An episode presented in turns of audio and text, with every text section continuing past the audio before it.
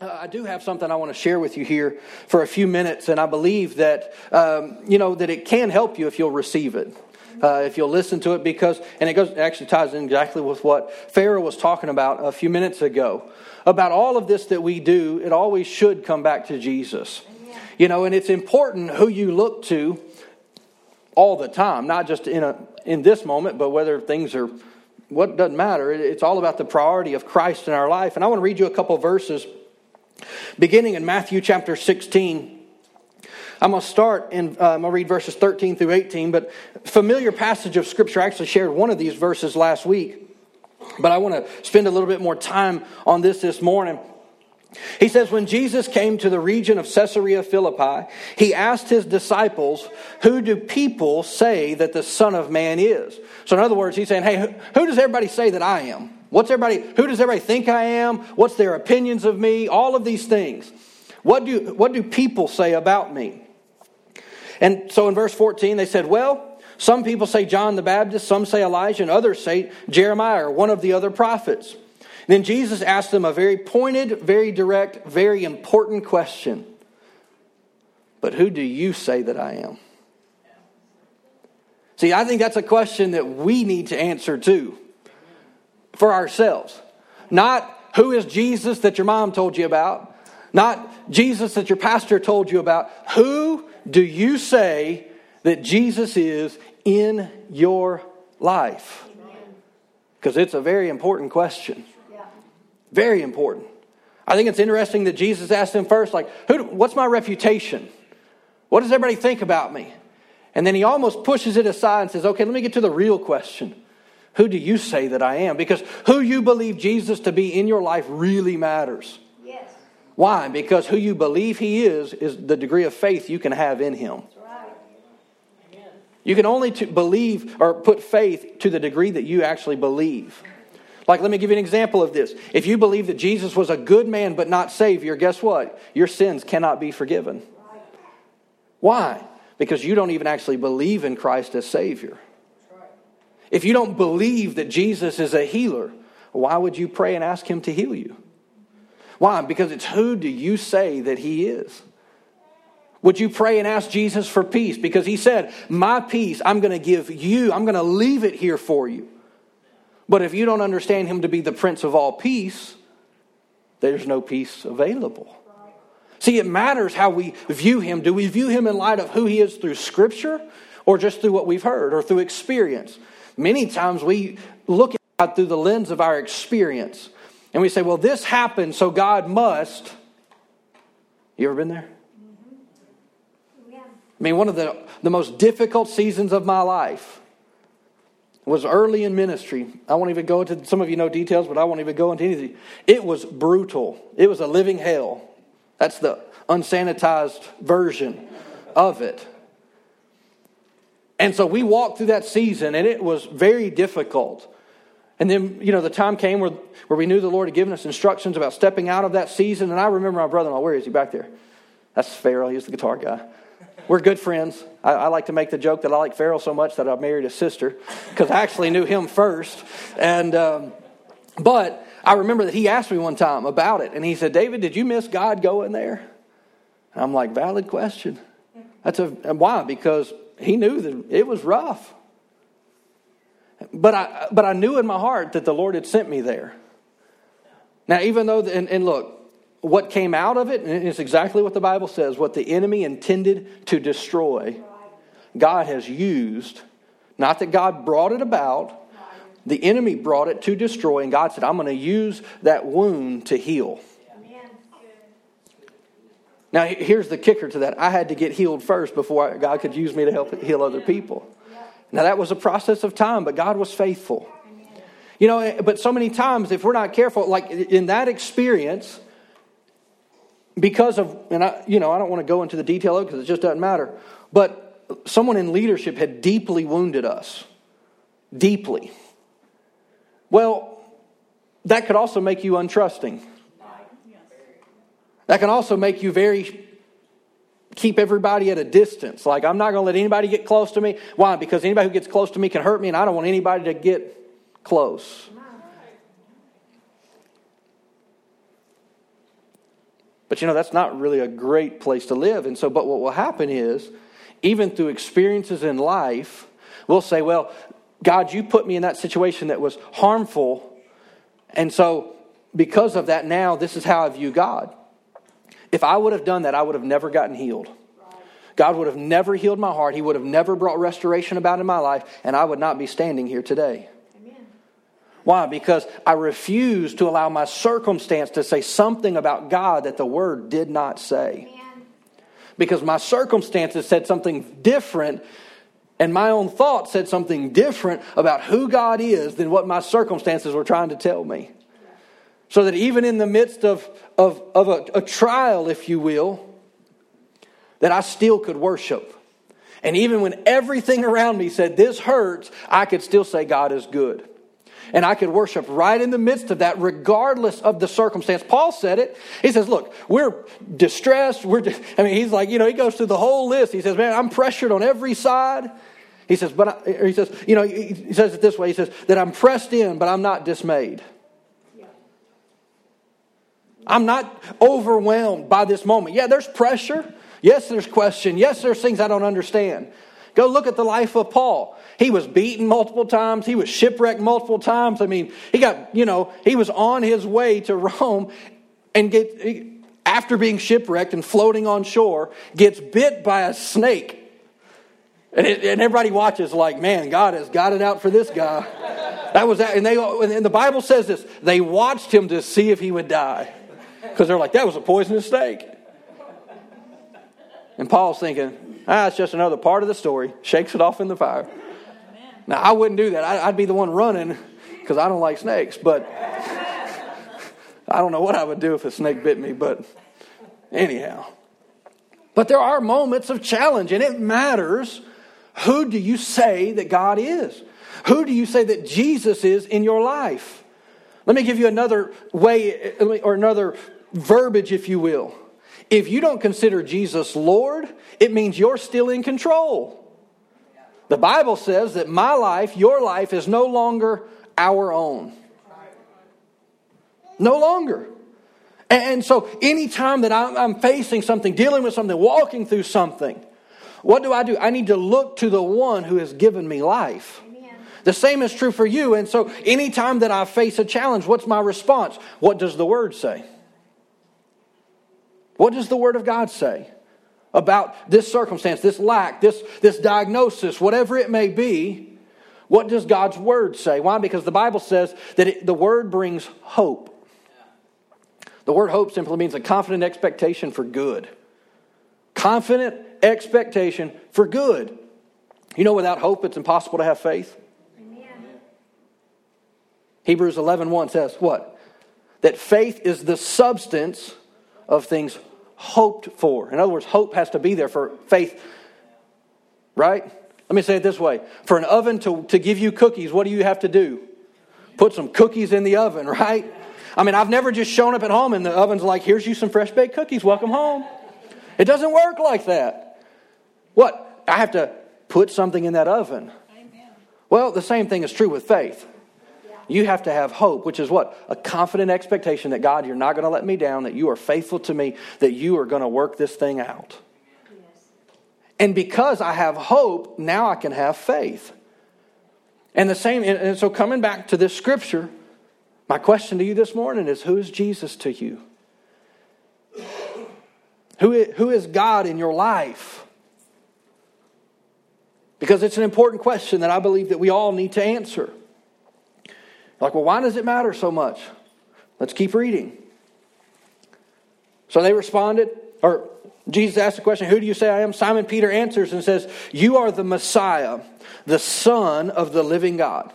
So, in other words, he's recognizing him as being the one sent from God to the ultimate to pay the ultimate price for sin and separation from God.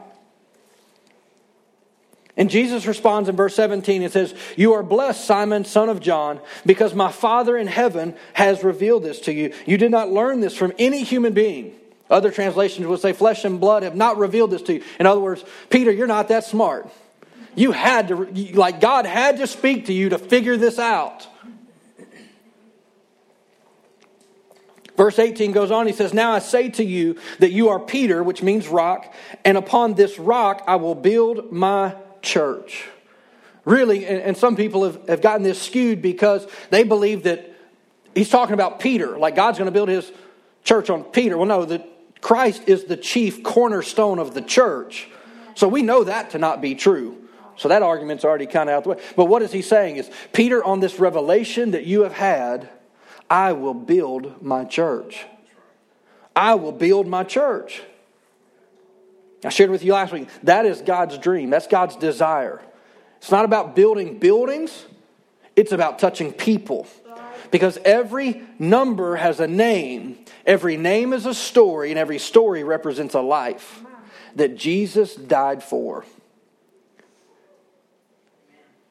And so here, God, it really, it's this understanding, this revelation that Peter has in this moment.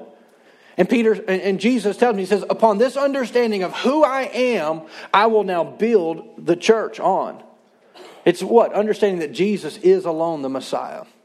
There is no other. It's all about him. It's always been about him, and it's always been for him. The Bible says that he's from everlasting. John 1 1 says, Before there was anything, there was Jesus. It says everything that was created came through him. I mean, you, you, you kind of think about all that and you're like, Jesus didn't just appear on the scene one day in the span of human history and God just say, okay, I'm going to use that one as Messiah. No, it was God's plan all along. Build my verse, um, the second part of verse 18, the last part there, says, I will build my church upon this revelation. It says, and the powers of hell will not conquer it. Now, a better understanding of those verses is this is that the all, and really, it says that when the kingdom of God would advance, that basically, and I'm going to put it in my paraphrase, there's nothing the devil can do to stop the kingdom of God. We make it sound like that, you know, is it, because of the way it's worded, it says the powers of hell will not conquer it. No, hell is more afraid of us than we are of it. The devil's actually more afraid of us and me and you than we are actually of him, or should be. Why? Because the Bible says he's a defeated foe. And so we simply walk out our victory. But it matters exactly what it was to Peter because you notice that Jesus is asking a group of people, Who does everybody say that I am? Who do you say that I am? And Peter likes to be first, so of course he's the one who speaks up. But he says, You are the Christ, you're the Messiah.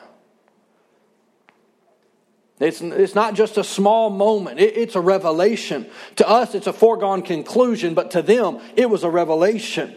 You ever had a moment where all of a sudden you understand a scripture for the first time and it's like, oh, that's what I didn't realize. Peter just had one of those moments. Is that Peter is actually following Christ up until this moment, not really fully understanding who he is. I believe many people follow Christ not really fully understanding who he is. They call themselves Christians, they come to church, they, they play the part, they look the part. But the reality is, is they've not actually gotten a full view of him. Look, I grew up in church. So I'm not speaking from theory. This is actually my experience. I heard a lot about Jesus, but there came a day that I encountered and I understood who he was and why it mattered. That's an important day. Not just that I believe in Jesus as some theory, some abstract thought. No, he was a person, and that the Bible speaks multiple times about him and his role, and that he is supreme. You know, all, all, the Bible says that when Jesus returns, that everyone will, will do what? They will open their mouth and they will profess him as king. The Bible says that we will take our crowns, which is all of our righteousness, all of our goodness, and we're going to lay them at his feet. Yes. Why? Because he alone's worthy. Amen. I mean, you go, you know, and I understand some of the book of Revelation is kind of strange. Well, it's prophetic. Many times we won't understand it until after it happens. Like, oh, that's what that was talking about. Okay. That was really weird. But you take somebody from thousands of years ago and try to describe even what's happening right now and today. They'd never seen a, a really a, a car. I mean, much less a plane. You know, he talks about locust tank. You're like, what does that look like? He had never seen a tank. How do you describe something like that if you don't even understand an engine, like mechanics at all, really? But you go and look throughout scripture multiple times it talks about Christ is that he alone is worthy. Yeah. He alone. Amen. He alone. He alone. And there will come a moment where we will see him in all of his glory and all of his goodness. But I believe that we're also can and should live our lives that way now. Is that he's the most important thing. He is the one that we're serving. He is the one that we're glorifying. He is the one that we need to get people to encounter. I don't, and I don't mean this wrongly, but I, I believe you'll understand what I mean by this. Is we don't need people to come and encounter church. We need people to come to church for what? So we can help them experience Jesus. Now, He's not confined to a church. People can experience Jesus through you. At work tomorrow, in your neighborhood tomorrow, today at lunch, you can be Jesus to somebody. And then that could be the very thing that what? That opens up their heart to the gospel. It could be the very thing that God wants to use. And, and so we have to understand that it's all about Him. Yes. Jesus made the statement He says, Look, if I'll be lifted up, He says, I will draw all men. Now, that's, He was talking about how He would die there. Ultimately, He's saying, if I get lifted up on the cross, I will draw all men unto me. Well, that's true, but I also believe that that's even true today. If we would just allow God to be God, who Christ is in our life, to just really come in and change us and reshape us into the very image of Him who laid down His life for us, I believe it's attractive. People look at it and say, man, there's something different about you. I, need to experience. Like, I mean, I had friends when I got saved because, like I said, I grew up in church. I was a church going heathen. You know what I'm saying? Anybody else know what I'm talking about? Nobody? Y'all are all righteous. All right, praise the Lord. Just me. And, uh, that's awesome. For a long time, that was me. Why? Because I had no connection. It was just the faith of my mom and my daddy. But there came a moment where I was, it was like, if this is real, I want to experience it. And the thing is, is that even after that, I didn't have to tell people I changed. I changed in ways I didn't even think about. Never even had a thought. But things begin to, to reshape and begin to, desires begin to change. Not because I consciously thought of it, just because my heart had changed. And because my heart changed, everything else began to shift. And it's still going on today. I don't know about you, but I'm still in the process of being saved. And I'm thankful because if this is this is the best God can do, I'm not satisfied. I want more. I've experienced the goodness of God, but I don't want to sit back and say, well, I'm good enough. No, I want to press forward. I, I, want to move to what God has for me. Why? Because I believe that I've not experienced the fullness of Christ yet in my life. So I'm going to keep pressing. I'm going to keep pushing forward. Why? Because it's, it really is God's heart and God's desire for us. Now, let me give you some, a few more scriptures and we'll give you a little bit more in context here. It comes out of Colossians chapter 1. Starting in verse 15, I'm going to read down to verse 23. He says, Christ is the visible image of the invisible God.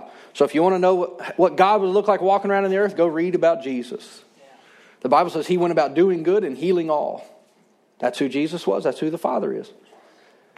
Christ is the visible image of the invisible God. He existed before everything, anything was created, and he is supreme over all creation. For through him, God created everything in the heavenly realms and on earth.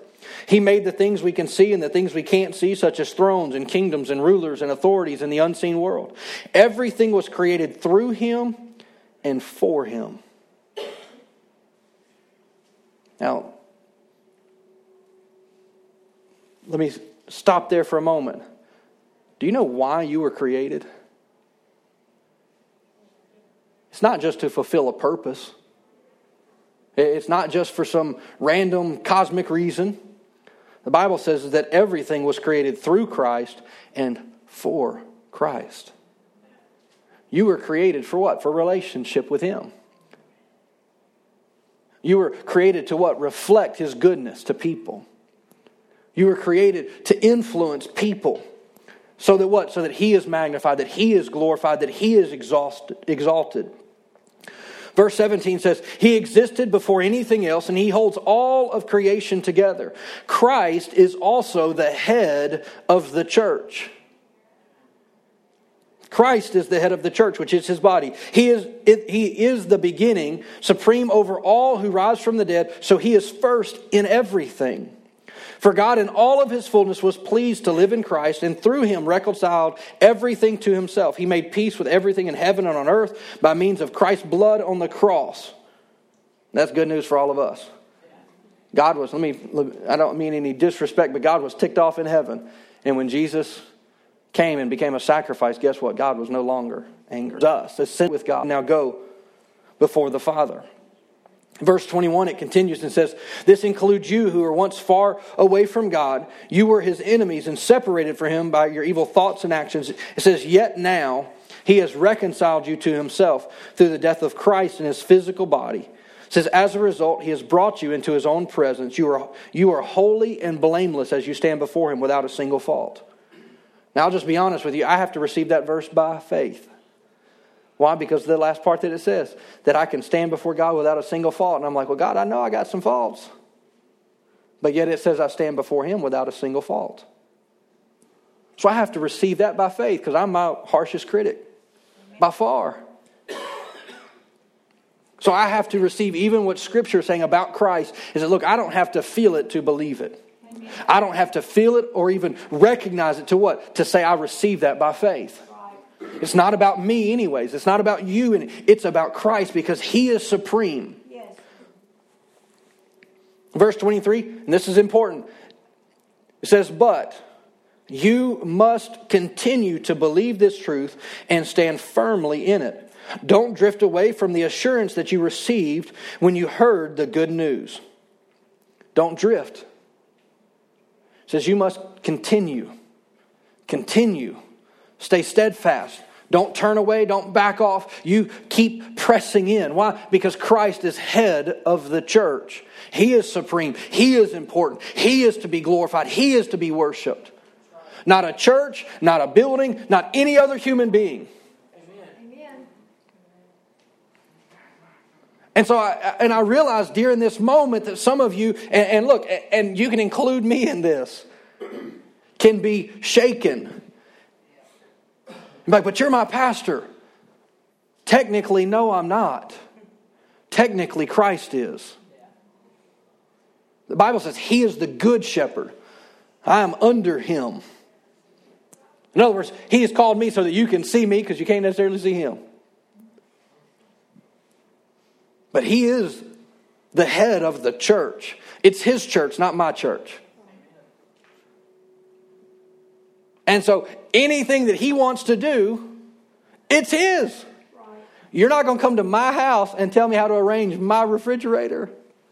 Why? Because I paid for it. I'm going to put in there what I want. You can come and judge me and be like, these are unhealthy. This is going to kill you. It's my refrigerator, okay? And because it's my refrigerator in my house, I'm going to put what I want to in it. A constant supply of Bluebell, number one. That's for another day and another story. But, so think of it this way. I, I just gave you the illustration of me standing or at my fridge. Okay, if it's Christ's church, and we really believe it's his church, do we get to tell him what he does?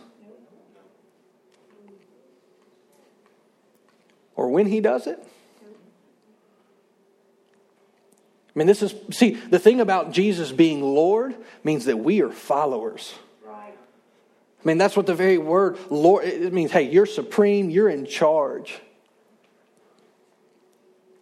And you're like, well, now, don't misunderstand what I'm telling you. I'm not telling you to do what I'm telling you. That's, that's the last, what I'm telling you is I need you to pray. We are spiritual people first.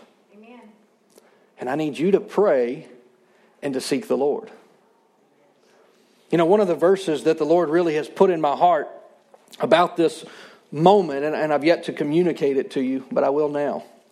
It actually goes back to a series that we were teaching back in May, I believe. It was May or end of April, but I think it was in May. But it was about hearing the voice of God. And in verse 9, there's a verse, and Jesus says, I am the good shepherd. And he says, If you will follow me, I will lead you into good pastures. You know, and I shared this thought with you last week, and, and so I'll share it again because I mean this is that allow me the opportunity to pastor you through this process. You don't have to have all the answers. I don't have to have all the answers. Our leadership doesn't have to have all the answers. But if you will allow me to walk with you through this moment, I promise you that there is a good pasture. In other words, you're like, well, what does that mean? We don't understand the context of really that verse. Of course, John 10 10 says what? The thief comes to steal, kill, and destroy, but Jesus says, I've come that you would have life and have it to its fullness. Right? So, what Jesus is telling us, if you will follow the Lord, the good shepherd, the enemy can't touch you. But you got to follow. And why? Because he's going to take you to a place where there's good grass. He's going to take you to a place where there's good food. Now, we don't understand this, but I can give you the context. I shared this with you previously. In the nation of Israel, it's a very rocky area. There's not pasture land like we have. I mean, we go, you know, got acres and acres and acres of open grass. And so we can take cow and just throw them out there and say, eat to the heart's content until we're ready to eat you. And, uh, but they can just go and eat. We, we don't have shepherds. We don't understand this concept. But there, they had to move their flocks constantly because what? They had little, little pop ups of grass. Well, a herd of sheep could pretty well clear a mountainside in a day. So they had to go to a new place to find food the next day. And what I'm asking of you is to allow me the opportunity to pastor you. Why? Because there, there is a field. It's not my field, it's the Lord's field. But if you'll allow me to walk with you through this, because I understand it's challenging. It's challenging for us. So don't let the enemy tell you, oh, you don't understand. Let me say this you don't understand what we have to go through either. Because it's challenging for us. Why? Because we didn't show up here as a hireling.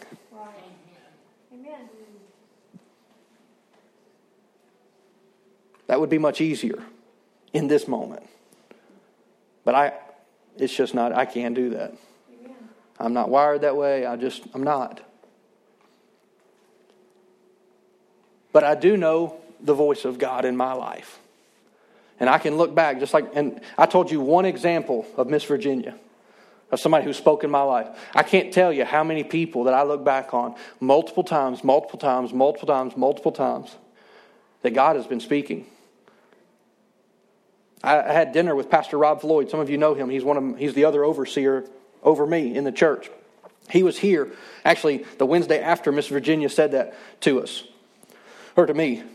That Wednesday, he was quizzing me after service that night and asking me some things. He's like, What's going on in the church?